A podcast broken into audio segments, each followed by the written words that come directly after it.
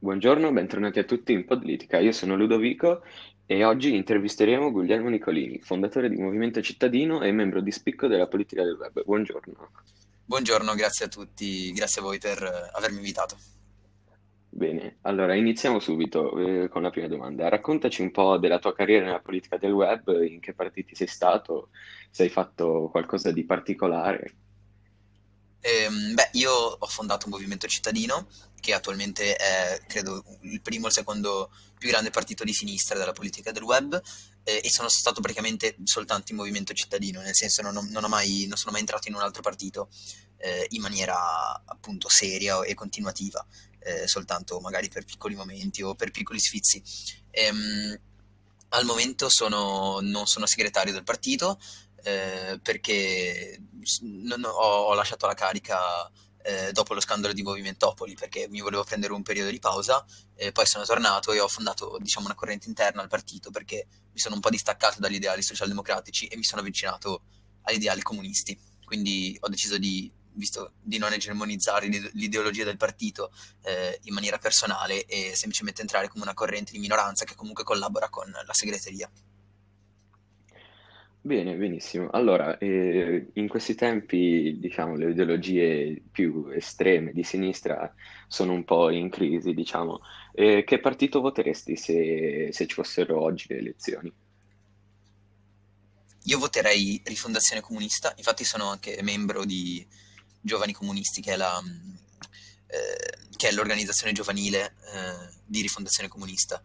E cre- cre- voterei Rifondazione innanzitutto per appunto i suoi ideali, i suoi ideali comunisti, eurocomunisti, e Berlingueriani è uno, uno dei miei grandi idoli, Berlinguer, Ehm, ma soprattutto perché è un partito di cui ho apprezzato molto quando l'ho conosciuto, eh, la radicazione sul territorio e l'attenzione al, al territorio, al- alla singola problematica, eh, agli scioperi, alle manifestazioni. È un partito che davvero eh, va molto, ehm, molto comunista nel senso proprio dell'impegno civile ed è una cosa che a me piace molto. E anche l'organizzazione giovanile è un'organizzazione molto seria, eh, di cui ho deciso insieme ad altri ragazzi di fondare la sede a Genova, visto che non, eh, non esisteva. E quindi io sì, credo che eh, eh, sarei rifondazione, voterei rifondazione e voterò rifondazione appena potrò farlo. Eh, ok, allora, terza domanda. Eh, siamo nel 2021, c'è stato rispetto a quando sono nati questi ideali, diciamo, comunisti, eh, un grande progresso sia nella società, nel- nella tecnologia, nella civiltà in sé. Eh, ha ancora senso, diciamo, eh, votare comunista, visto che alcuni dei, dei- degli obiettivi che si prefiggeva l'ideologia è stato raggiun- sono stati raggiunti. Beh, ehm, gli obiettivi che si prefiggeva l'ideologia in realtà sono stati raggiunti soltanto in una minimissima parte, perché se- ehm, ciò che è successo non è stato che la classe proletaria ha migliorato la sua condizione di vita, perché gli operai, i braccianti, tutto quello che è la base, eh, della società vive ancora in- nelle stesse condizioni in cui viveva, eh, diciamo, c- 50-100 anni fa. E mh, soprattutto il gap tra eh, la classe proletaria e la classe borghese è sempre lo stesso. Eh, tra i grandi industriali e i, eh, e i lavoratori il gap è sempre lo stesso. C'è stato sicuramente un progresso tecnologico e le condizioni di vita sono migliorate per tutti, eh, ma stesso. Quindi sì, ha ancora senso di par- parlare di comunismo, ha ancora senso parlare di marxismo e ha ancora senso parlare di lotta di classe.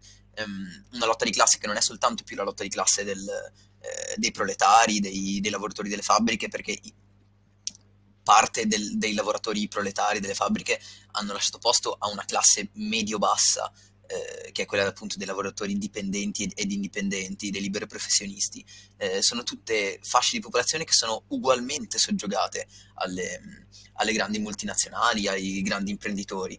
Eh, quindi io credo che ci, ci debba essere un- un'unità di tutta la classe medio-bassa sotto lo stesso simbolo, che è lo il simbolo del comunismo, la falce martello. Io non credo che sia un'ideologia superata e credo che debba continuare eh, a combattere per, eh, per- contro le ingiustizie in tutto il mondo e non soltanto in Italia. Ok, bene, adesso ci discostiamo un po' da eh, qualcosa di più concreto, reale e andiamo nella politica del web. E fra non molto si vota al Parlamento del web, che è il più importante, il più famoso eh, in tutta Italia. Come movimento cittadino avete intenzione di fare qualcosa in particolare, un'alleanza nei partiti, vi candiderete o no? Cosa farete?